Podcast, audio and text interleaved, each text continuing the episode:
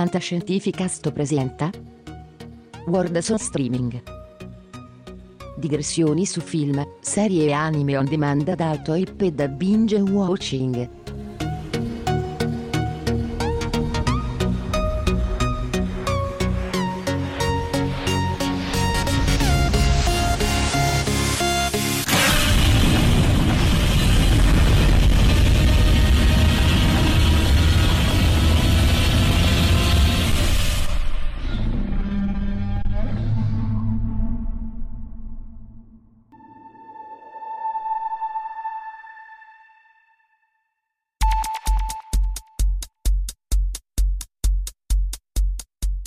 Dai, dai, saltiamo tutti insieme sopra il riproduttore audio che on Streaming è ancora qui che gira su Fantascientificast. Io sono sempre M e vi informo che il panorama fantascientifico si fa desertico in vista dell'estate.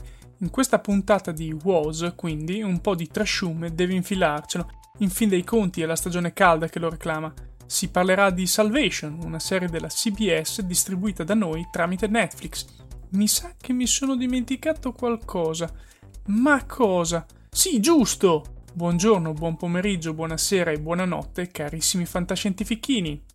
Vi blocco un attimo per parlarvi di una cosa, quindi non muovetevi qualunque cosa stiate facendo e ascoltate ben bene. Nel caso legatevi a qualcosa per non distrarvi. Non so se conoscete Patreon. È una piattaforma di autofinanziamento per produzioni come questa a basso budget e gratuita. Sta diventando popolare anche tra gli youtuber italiani.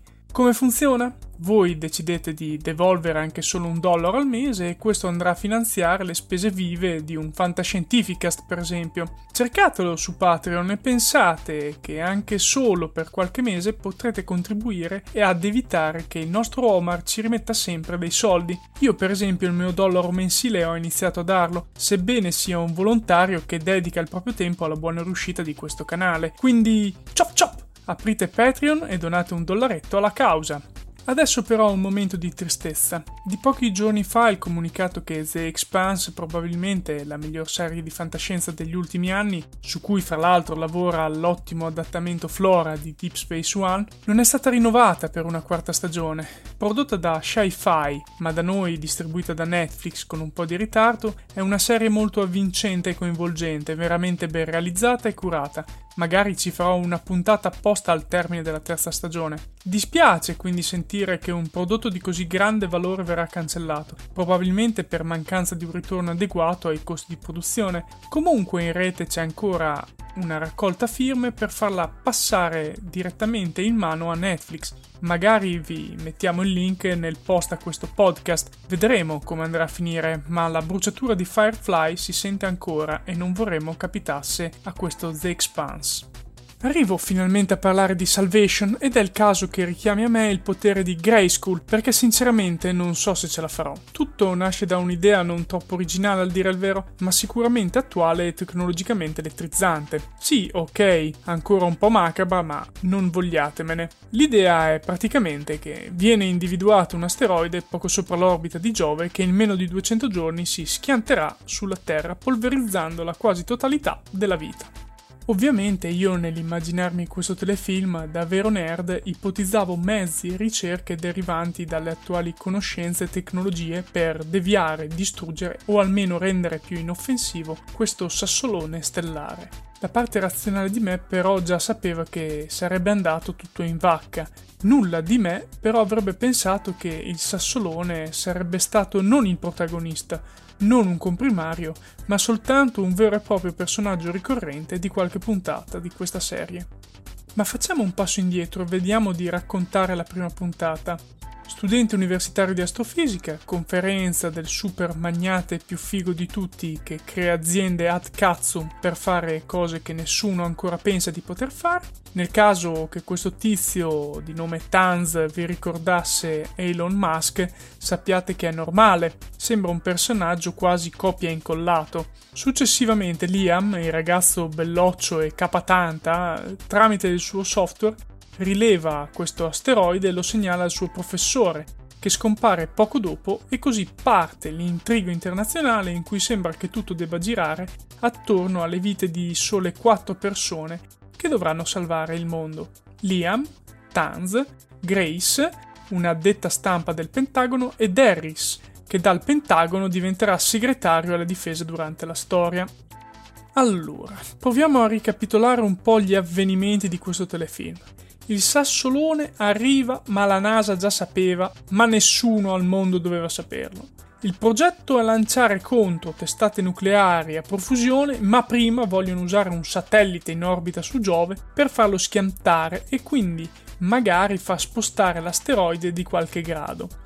Apro una parentesi tecnica che potrebbe occuparmi le prossime 4 ore circa se ci fosse con me Casolino San per sviscerare punto a punto le farneticazioni tecnologiche che si vedono in questo telefilm, soprattutto a livello di orbite e collisioni stellari. Per vostra fortuna Marco Casolino ancora non l'ha visto e quindi vi dovrete accontentare delle mie farneticazioni. Cosa succede di così grave? Fanno vedere questa sonda in diretta da Giove che viene guidata real time dalla Terra verso questo sasso con tanto di feedback video dove si vede l'asteroide. La parte scientifica di me in quel momento penso abbia ruttato una bestemmia e poi sia uscita dal mio cervello sbattendo la porta, rifiutandosi di vedere altro. La finezza in certi frangenti mi abbandona, se non lo sapevate, sapevatelo. Giusto per farvi capire la realtà, un segnale di controllo dalla Terra a Giove dovrebbe impiegare all'incirca dai 30 ai 45 minuti a seconda dell'orbita, più altrettanti ovviamente per tornare indietro. Un asteroide, per quanto grande e illuminato dal Sole, in tutta quella vastità, non sarebbe comunque ben visibile se non da qualche centinaio di chilometri e non certo dall'orbita di Giove, che di suo emana già una bella luce. Il telefilm continua comunque imperterrito, siamo in effetti alla sola seconda o terza puntata, quindi di boiate tecnologiche ce ne possono stare ancora tante. Lentamente però queste ti mettono un'ansia addosso mista a terrore, solo parzialmente mitigata dall'ignoranza dei comportamenti dei personaggi. Se riesci a non pensare che provano di dartela a bere eh, come una cosa seria, eh, potresti anche riderci su con più gusto a questa storia. Passo quindi a un resoconto schematico delle principali idiozie che vengono dette. Il professore di Liam in realtà vende tecnologie ai russi che a loro volta vogliono vendicarsi di Chelyabinsk. Ricordate il bolide che ha colpito gli Urali nel 2013? Sì, proprio quello, perché qui si scopre essere stato spedito lì da un piano del governo USA per distruggere un centro di ricerche russo-cinese. Il figlio di Harris è un rivoluzionario di un gruppo hacker che attacca di continuo il Pentagono, Tanz e la Casa Bianca, senza che nessuno se ne renda conto. Liam viene assunto da Tanz come genio e si occupa da un giorno all'altro di mandare avanti la baracca. Il supercomputer di Tanz è invincibile, ma questi fantomatici hacker hanno potuto vedere delle sue chiavi, oh mio dio, e ci possono fare tutto quello che vogliono. Il presidente degli Stati Uniti viene avvelenato dal suo vice, ma finge la sua morte per smascherare il tutto. Viene creata in pochi giorni una tecnologia per motori elettromagnetici detti M-Drive, per ultimo, ma non per importanza, viene fabbricata in gran segreto una navicella spaziale, la Salvation appunto, con motori nucleari e la navicella risulta in grado di ospitare 200 persone meritevoli con viveri per mesi, in modo da trasferirsi su Marte se l'asteroide non si potrà evitare. Il tutto è condito anche da un po' di azioni alla 007 dei poveri, guerre societarie e come dimenticare l'amore. Ah, l'amore li avvolge completamente quando non provano a farsi saltare per aria. Cari fantascientifichini, facciamo un respiro profondo. So di avervi buttato tanta roba addosso che fa male al cuore. Consolatevi che questo è solo parte di quello che io ho dovuto vedere per arrivare in fondo a questo telefilm. Puntualizzo solo il funzionamento della M-Drive per chi non lo conoscesse. Si tratta di un motore a spinta crescente basato sull'infrangere la prima legge della conservazione del moto di Newton. In parole povere è come mettersi in barca a vela quando non c'è vento e accendere un ventilatore sulla barca, puntarlo contro la vela e pensare di muoversi. Nella realtà però qualche fisico di nostra conoscenza si sbilancia definendolo fuffa. Potete controllare su Scientificast cercando EM Drive nel caso. Il bello è che in Salvation lo costruiscono in pochi giorni e lo testano direttamente sulla Terra. Non voglio poi parlare della navicella di 200 persone costruita in poche settimane perché mi pare ovvia l'assurdità di vederla in un telefilm che vuole essere ambientato attorno all'anno 2017 o poco dopo, quindi mi aspettavo qualcosa di sì fantascientifico, ma come dicevo prima, più ponderato e attinente alle nostre attuali possibilità. Signori miei, questo è tutto, una serie che reputo con una grande idea iniziale ma realizzata malissimo, che prende spunto da diversi filoni narrativi e non ne porta avanti uno, ma dico uno, bene. Una serie che non deve vedere una seconda stagione, non va vista se non con gli occhi di un amante del trash, ma che non raggiunge i livelli della Asylum che tanto a noi ci piace guardate altro e chiedete a Netflix di non prendere più questa roba, ma di avviare una quarta stagione di The Expanse per piacere. Questa volta è stata davvero dura arrivare in fondo e sappiate che mi sono anche limitato in alcuni tratti. Il vostro M vi saluta e si va a prendere un caffè con una Red Bull per cercare di riprendersi da tutto questo. Ricordatevi che potete seguirmi su Instagram e Telegram, trovate tutti i miei contatti sul mio sito web marcotadia.net. Grazie ad Omar per essere ritornato dal mondo dei dispersi e sappiate che qui a Fantascientificast abbiamo in mente tante nuove cose, tutte per voi. Correte finché potete. Ciao! Avete ascoltato Fantascientificast, podcast di fantascienza e cronache dalla galassia, da un'idea originale di Paolo Bianchi e Omar Serafini, con il contributo cibernetico del Cylon Prof Massimo De Santo.